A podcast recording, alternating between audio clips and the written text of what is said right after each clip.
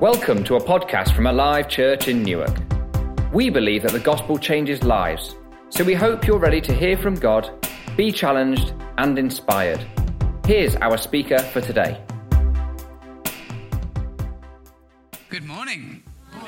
I'm excited. We are carrying on with our series on being all in, as we've seen.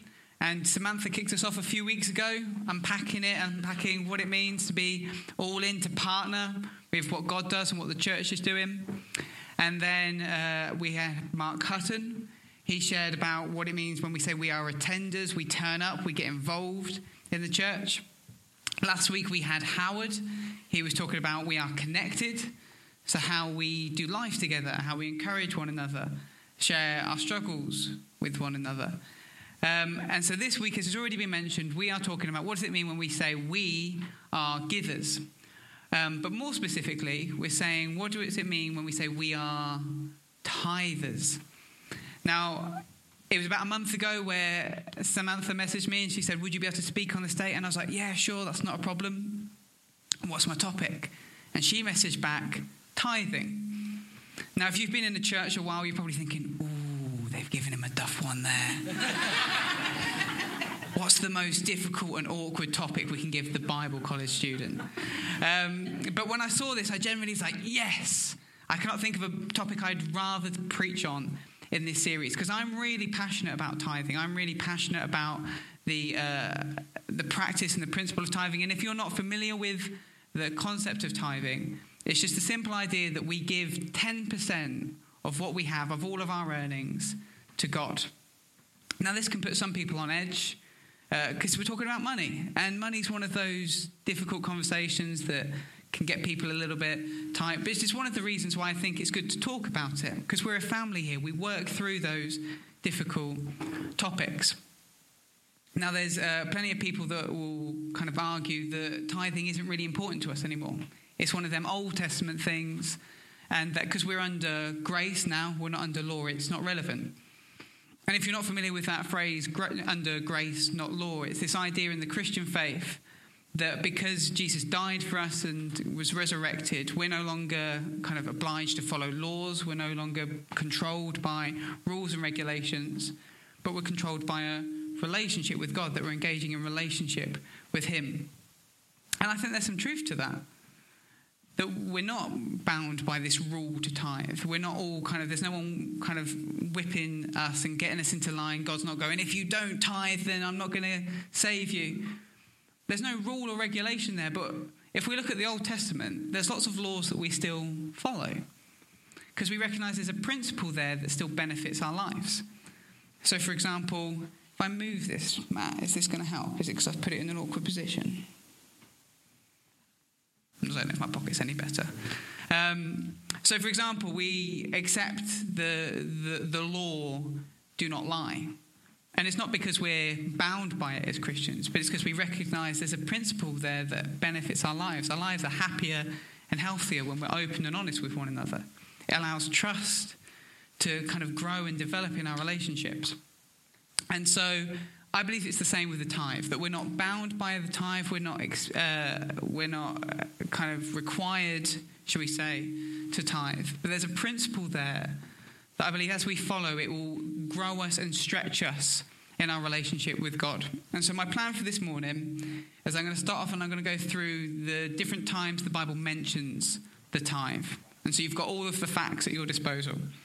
And then I'm going to talk about why I think the tithe is important and then we're going to end with just in general why giving and why tithing kind of changes us and how we can grow by contributing and getting involved in this. Does that sound good to you? That is the right answer. So, before we get into what the Bible says about tithing, I thought it'd be good to go through a very quick overview of the story of the Bible. Because when we have this idea of the, the story of the Bible, we can see how tithing fits into it.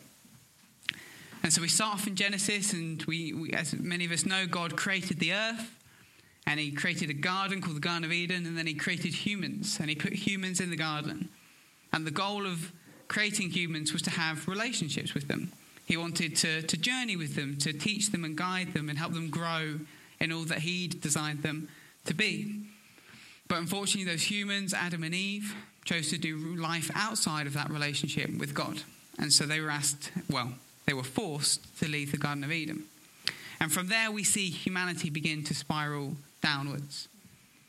We see the, the wickedness and the evil and the selfishness that's in each of our hearts come to the fore, the, the dark side of humanity. And over the course of the first few chapters of Genesis, things just start getting really bad. And so, what God does is He eventually comes to a point where He's like, I'm going to take humanity and put it to one side for a moment. And what I'm going to do is, I'm going to pick one man, one family that's going to eventually become an entire nation. And I'm going to teach that man, that family, how to do relationship with me. With the idea being that they, as they learn to do relationship with me, eventually they will begin to teach others to do relationship with me. And eventually the whole earth will be brought back in to relationship. So that's what he did. He chose a man called Abraham and started doing kind of life with Abraham and lead him into this relationship. And then Abraham had a son called Isaac, who had a son called Jacob. And then Jacob had 12 sons who would eventually become the 12 tribes of Israel. And so we fast forward about 400 years roughly. These 12 sons have had children, who've had children, who've had families, blah, blah, blah. And we've now got the nation of Israel. And they are uh, trapped in Egypt. They are servants. They are kind of slaves, whatever you want to call them. And uh, God comes to these, these people and go, reminds them, Look, I am your God. You are my people. We're to have relationship with one another. And so he leads them out of Egypt. And then he gives them the law. And the law is basically a, a, a, load of rules, a load of guidelines on this is how you do relationship with God. This is how you live so that this relationship can flourish. And the people are like, yeah, this is great. We love it. Let's do it. And kind of time passes and God gives them their own land. But once again, we just see things begin to spiral. Over the course of the next 1500 years, we see the Israelites first led by judges, by tribal leaders then by kings, and then the kings end up causing problems, and so there's a split in the nation, and so then we have two nations. We have the northern nation of Israel, the southern nation of Judah. And then what happens is that bigger nations come and they attack both the nations of Israel and Judah and take them off into captivity. And so they are now slaves in a foreign nation. And then eventually the uh, tribe of Judah is allowed to return home and begin to rebuild things. And all the time, all the way through this entire period, we see the same pattern over and over again. God calls his people into relationship with them, with yeah, with him. And they go, "Yeah, we're great. We love it." But before long, that selfishness, that wickedness, that evil in their heart begins to take place. They ignore the rules and regulations, and so the relationship becomes broken. They're no longer under the protection of God. And so then bad things begin to happen to them. And so they come back to God and say, God, God, we're sorry. We want relationship with you. And so God brings them back into relationship, but then before long, the wickedness, the evil, the selfishness comes back. And we just see this cycle over and over again. And so then we come near into the end of our Old Testament and we get a series of prophets. These are men of God that are speaking on behalf of God.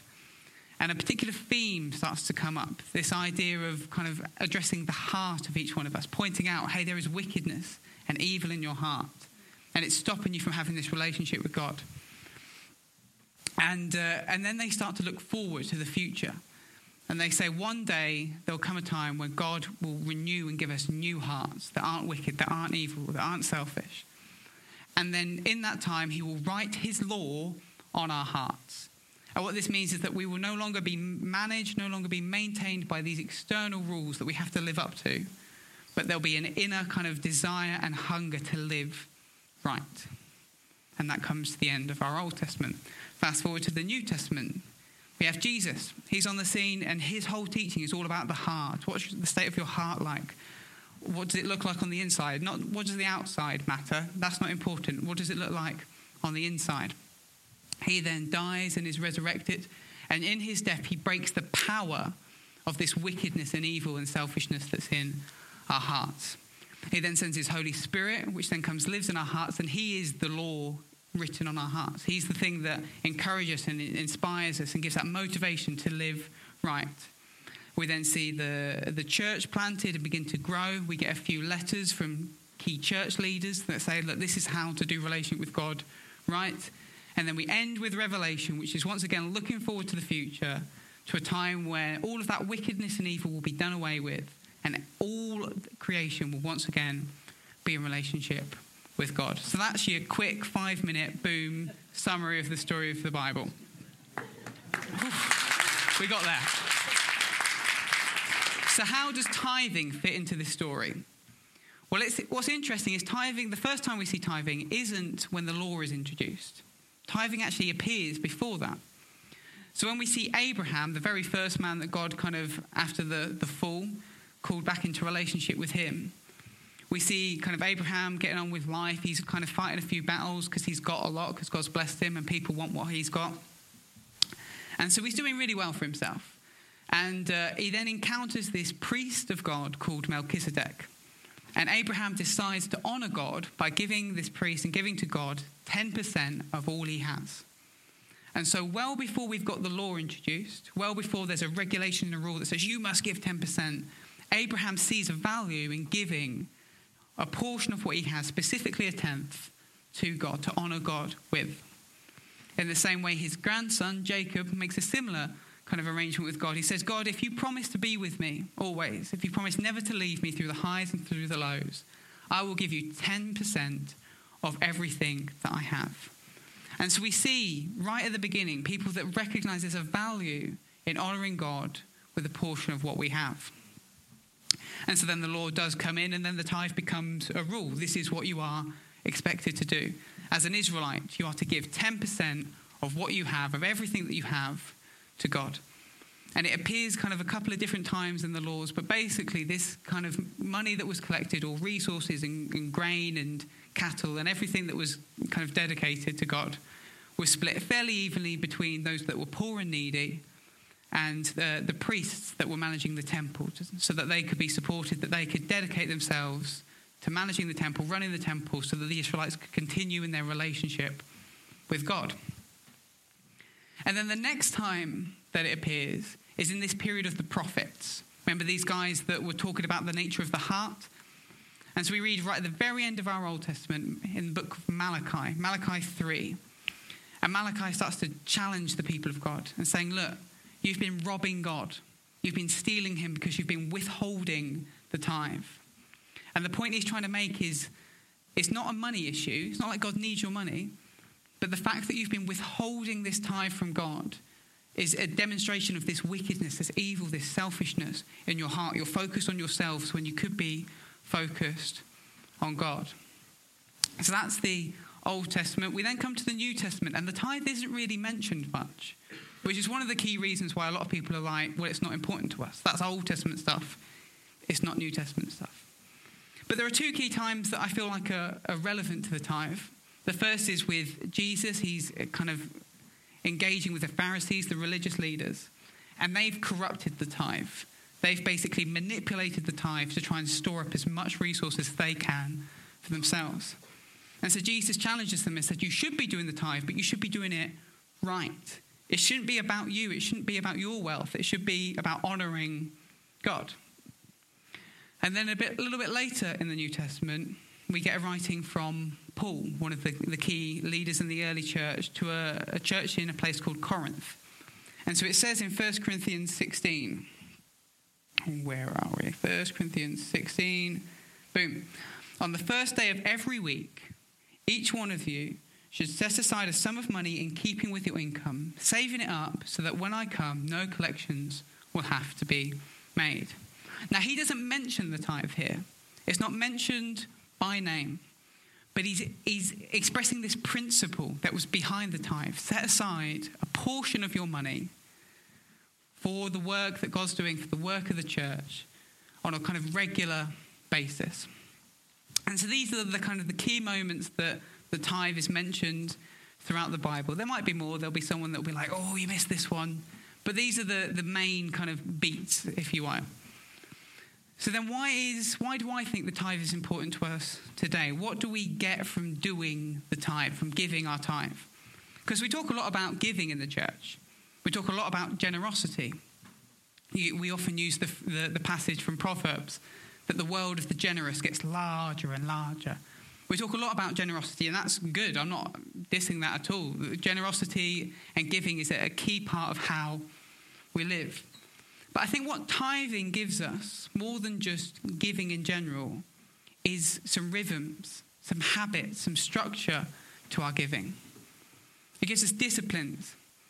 And I think, unfortunately, in the church, not this church specifically, but in the church in general, disciplines and habits have become like a bit of a dirty word because they're restrictive. You, when you kind of form a habit, you're kind of restricting yourself to a particular way of doing things. And we don't like to be restricted. We like to be free. We're, we're kind of.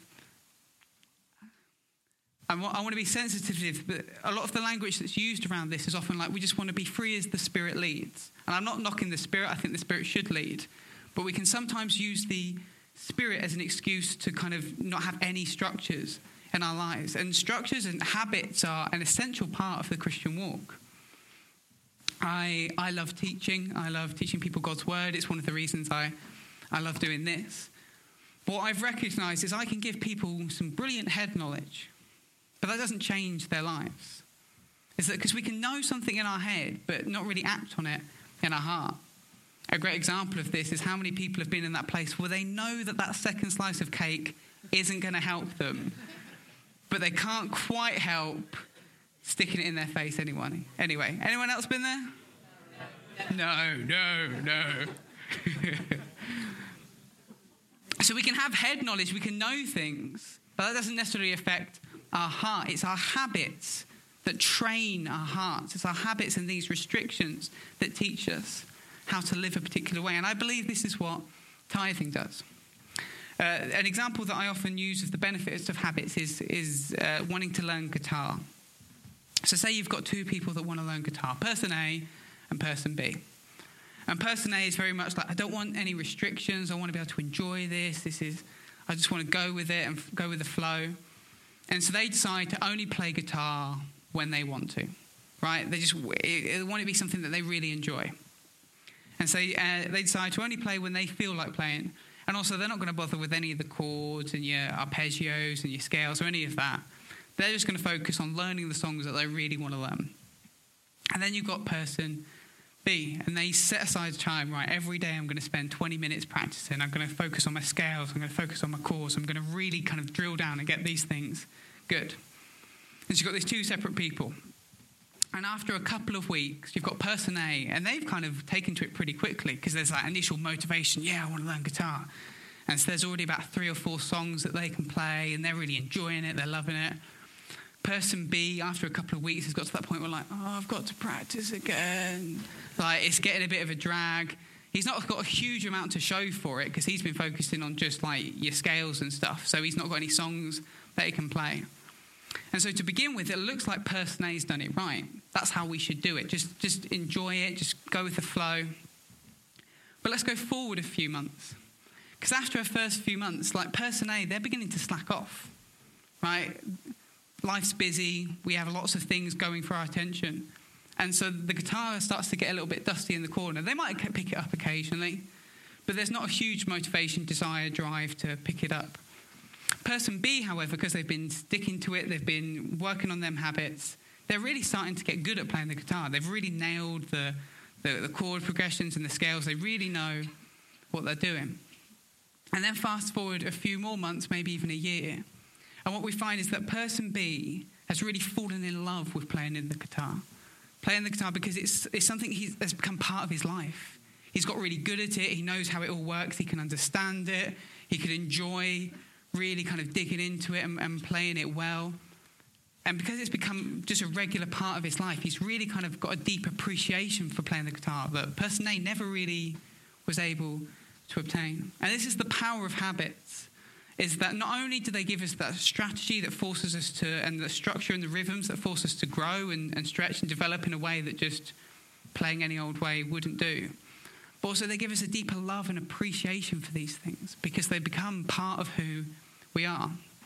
And this is the, the power I believe that the tithe has. That um, if, if there are people here that are just kind of giving as and when they feel I'm, I'm not, uh, I don't want to diminish that, that's great, and we honour you for that. But the tithe kind of forces us to, to stretch ourselves. Because if we're just kind of giving as and when, when money's coming in, it's, it's easy. It's just like, yeah, here's some money, Great stuff, feel really good about myself. But then when money's tight, it's like, I don't know if I can give anything this month. I'll just give a little bit. And we draw, draw back to what's comfortable. But you can't do that with the tithe. You've said, I'm going to give 10% of my, my income. And so on the good months, it's great. But on the difficult months, when your car's broken down and the dishwasher's breaking and everything, all the bills are coming in at once, it's like, oh God, I don't know if I can, I can get by this month and yet there's, there's a still a, a, commitment of like, well, I've, I've committed this stuff to you. And so I'm going to give this 10% to you, and I'm going to trust that you are going to provide the rest for me.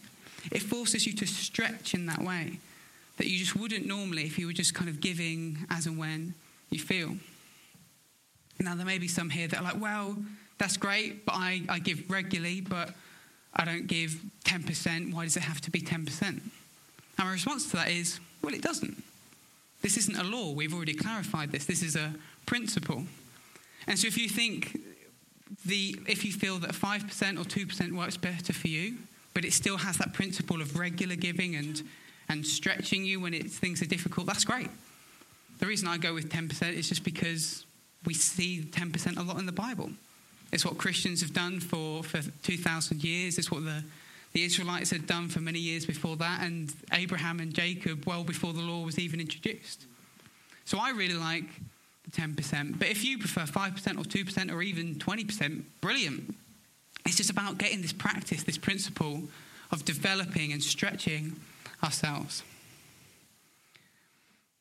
Which then brings us to well, what is the actual benefit of doing this? What, what is it that we're actually learning? Because I feel like it's good to have that ahead of us. If we're going to have to be disciplined and, uh, and kind of structured and habit, in our habits, having where we're going is a great motivator. I know when I go to the gym, having an idea of this is what I'm working towards is great for the weeks where it's like, oh, I don't feel any different. And so I'm going to go through just four quick points on why I think both tithing and giving, just in general, how it affects us, how it transforms our lives. And we're drawing from a passage in Deuteronomy 15, which is kind of this part during the law where they're giving all the different laws. And it's talking about this idea of generosity. How do we care for those that maybe don't have as much as we do? And so the first point is this we are givers when we deal with a selfish heart. It says in verse 7 If anyone is poor among you, fellow, your fellow Israelites, in any of the towns of the land of the Lord your God has given you, do not be hard hearted or tight fisted towards them. Rather, be open handed and freely lend them whatever they need. See, when we give, it naturally takes our eyes off ourselves because we're focusing on someone else. And so, what that does is that begins to deal with that selfishness that we were talking about before that we're beginning to train ourselves not to focus on the selfishness, but focus on other people. How can we help other people? And right across Alive in all of our different locations, we're blessed to be part of various different things in our various different communities that are blessing people. So here in, in Newark, we've got things like Toddling that support young parents. We've got Butterflies that support kind of women that are coming in. There are, and right across the life, there's various different things that are just really blessing and helping and supporting others. And so when we give, when we uh, kind of tithe or whatever you give, we get to participate this and we get to focus our eyes on other people, not focusing on ourselves, but focusing on others. Point two is this when we are givers, we are givers when we deal with a grudging heart. Now, the passage we're about to look at needs a little bit of explaining. Because in the ancient Israelite time, they didn't have a welfare system, right? You couldn't go to the government or to the council and get your benefits, or if you were struggling, there were no kind of food banks. And so the system they had in place was that if you were struggling financially, you could sell yourself into service to someone else. Now, when we hear that, we're like, "Ooh, that doesn't sound Great, but it's, it's better than it sounds. So, what would happen is say I'm struggling financially. I would go to Ollie, Ollie, I want to sell myself into your service. And so, what Ollie would do is he would then uh, kind of put a, a wage aside for me. And he would take me into his house, he'd put a roof over my head, he'd feed me, but then I would then work for Ollie. I would be completely his. He, he could tell me what to do, and I would have to do it. And what would happen is that every seven years, all of the people that have sold themselves into this kind of servitude would then be free. So you're only in it for at most seven years. But what was happening is that people were kind of struggling financially at kind of week, at year, say five or six. And so again, I'm struggling, and so I go to Ollie, Ollie, I, I need to sell myself into service to you. And Ollie's thinking, well, I've only got one or two years left of this. In two years, I'm going to have to set him free, and that's no good for me. I'm putting a roof over his head, I'm feeding him, and all I'm getting is, is two years' work. And so the passage that we're about to read is God kind of challenging that behavior and going, look, that's not important. It's not about you, it's about them. And so it says in verse 9, be careful not to harbor this wicked thought. The seventh year of the year of cancelling debts is near, so that you do not show ill will towards the needy among your fellow Israelites and give them nothing. They may then appeal to the Lord against you, and you will be found guilty of sin. Give generously to them and do so without a grudging heart. Then, because of this, the Lord your God will bless you in all your work and in everything you put your hand to. And so, this idea of grudging, I believe, uh, is, is kind of ingrained in how we view kind of, I don't know, giving and work and, and economy and all this stuff. So we often view it as a zero sum issue. That if, if Ollie is in need and I give him a little bit of my resource, that means I've got less resource. And so the issue is I need to make sure I've got enough resources for me first before I can think about giving Ollie anything. But the kingdom of God doesn't work like that. We're connected to a God of abundant resources. And so he recognizes that when we stand in faith and go, Look, I'm not sure if I've got enough for myself, but I'm going to make sure that Ollie's needs are met God moves in and goes, I'm now going to make sure that your needs are met. A passage that I've been kind of looking into a lot recently is the, the classic story of the feeding of the 5,000, where you've got um, Jesus teaching the people on the mount, and there's like thousands of people around, and the disciples come, Jesus, we need to send these people away because they're going to start getting hungry, and we've got, like, what are we going to do? And Jesus is like, well, feed them. And they're like, are you mad? There's 5,000 of them. Where are we going to get enough money for that? And so Jesus sits them all down, finds out how much food they've got a few loaves, a few fish. He prays over it, he breaks it, and then begins to pass it out. And as he passes it out, it begins to multiply so that everyone's needs are met. Everyone can eat as much as they need to, and they've got stuff left over. And what strikes me about this story is that when the disciples come, Jesus, what do we do? He's like, just, just feed them. Just, do it. And I don't believe, as I read this, I don't believe like he's being awkward. I don't think he's trying to be kind of like facetious or, or, or make a point. I think he's genuinely believing, well, why don't you just feed him? This understanding that, again, we are connected to a God of abundant resources. That if there's a genuine need, we can trust that God is going to provide and help and meet that need. And it's really, it's been a real challenge. Uh, for me because it requires a level of, of trust. And this is, this is, for me, one of the reasons I love the tithe so much is because it forces that trust.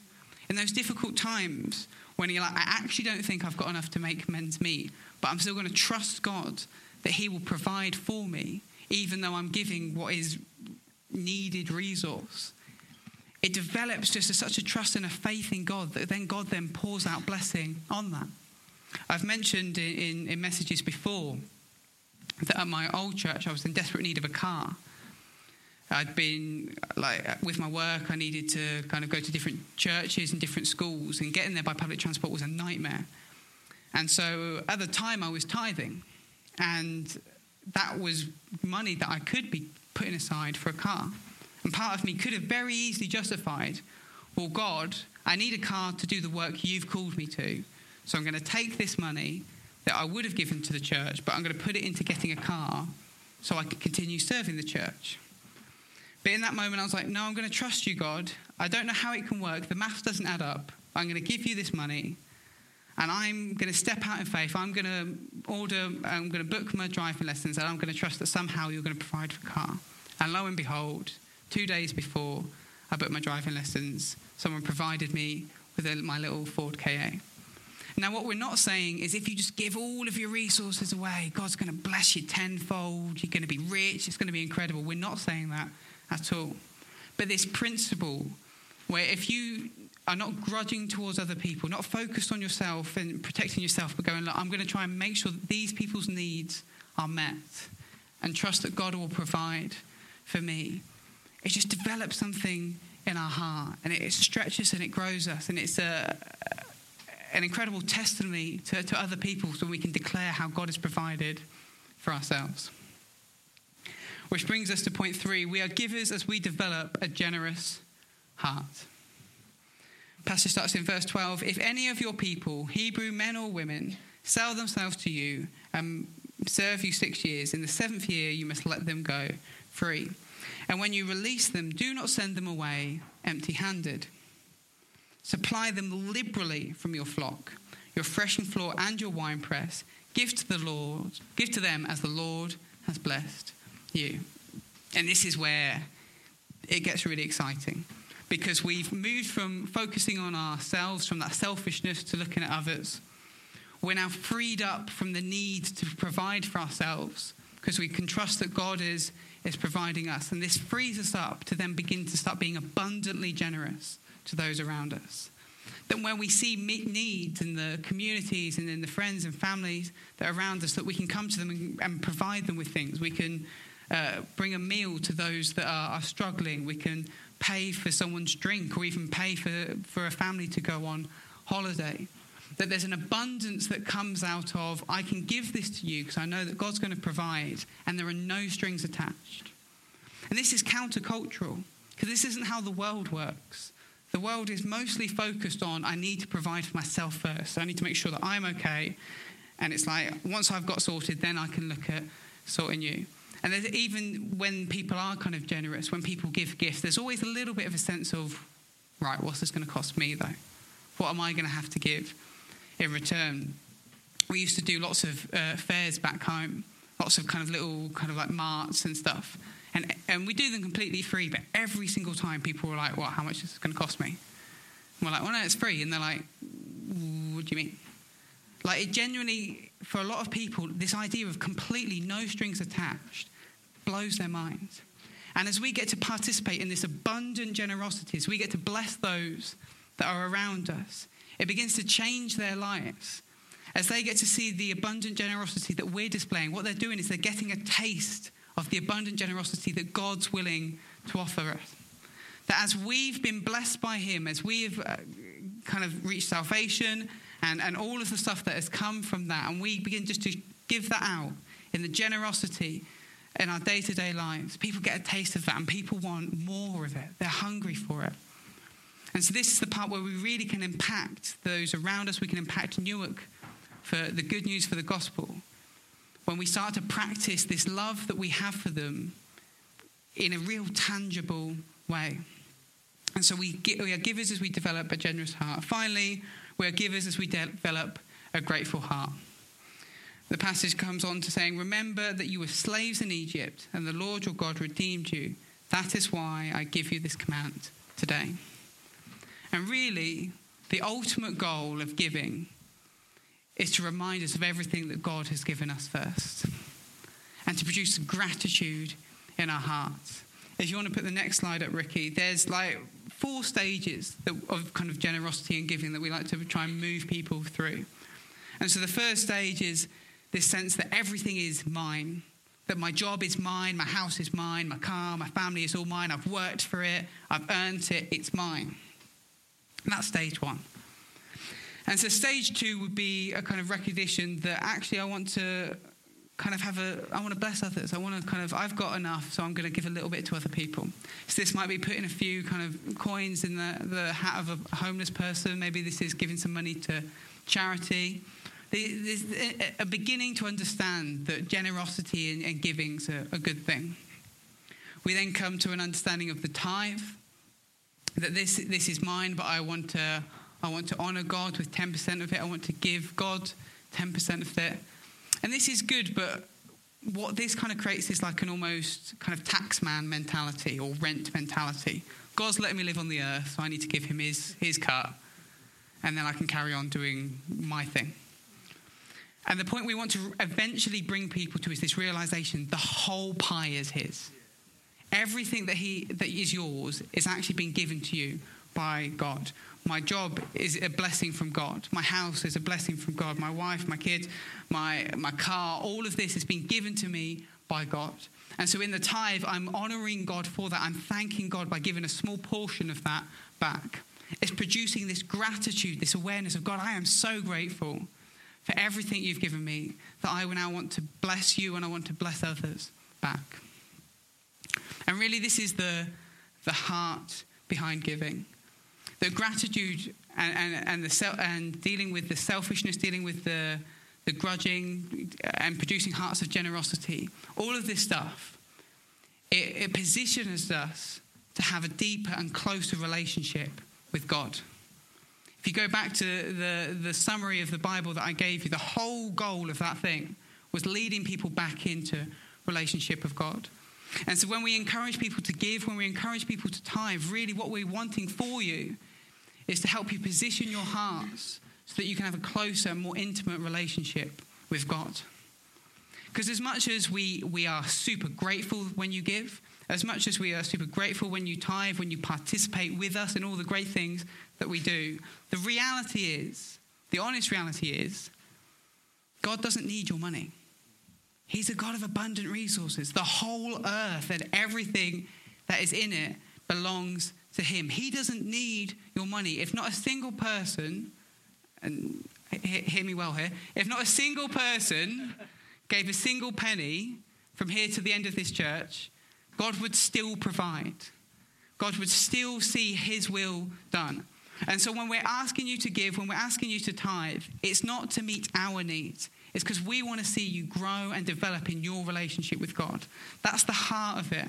And we want you to hear that heart. And so the band are, are going to come back up and the host team are going to get in position. And so we're now, now that we have a better understanding of this thing, we're now going to come into this time of worship where we're offering God uh, whatever is on our heart.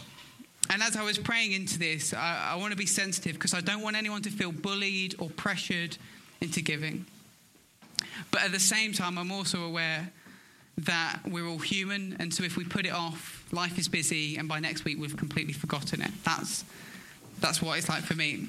And so I want to encourage you if you're in a position where you've been hearing and you're like, I like some of this stuff, but I need to pray into it more. I'm not ready to up my giving or start giving or start tithing or any of that. That's fine. And so my encouragement would be to you to go home to pray about it, but then set a date, maybe even next Sunday, where you say, by that time, I'm going to have decided on this issue. But then there may be some here that are have been listening and you're like, actually, no, this is something I need to plug in with. This is something I need to get on board with. I don't need to pray about it. God's knocking on my heart. I need this.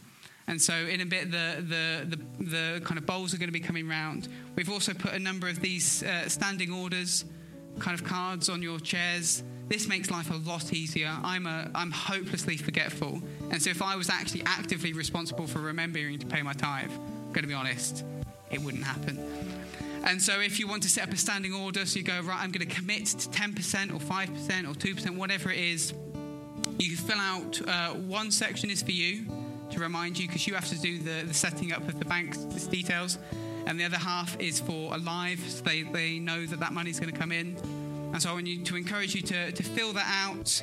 Uh, and then give the relevant section to uh, the Connect desk at the end. And if you have any questions or anything, the Connect desk will be able to help you. And as usual, you'll have sheets on your envelopes on your chairs for those that want to pay by card and uh, gift aid boxes to tick. We're going to let the guys come forward, and this is a time of real worship. It genuinely is. This is part of our worship with God.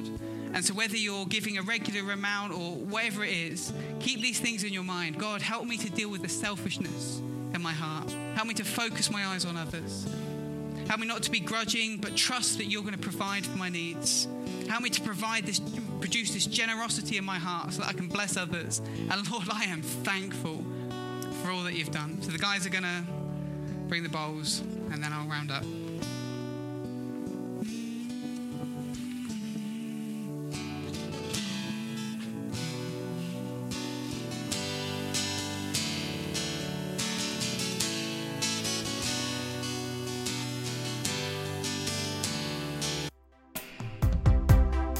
That's all from us today. Thanks for listening. We pray you have a great day.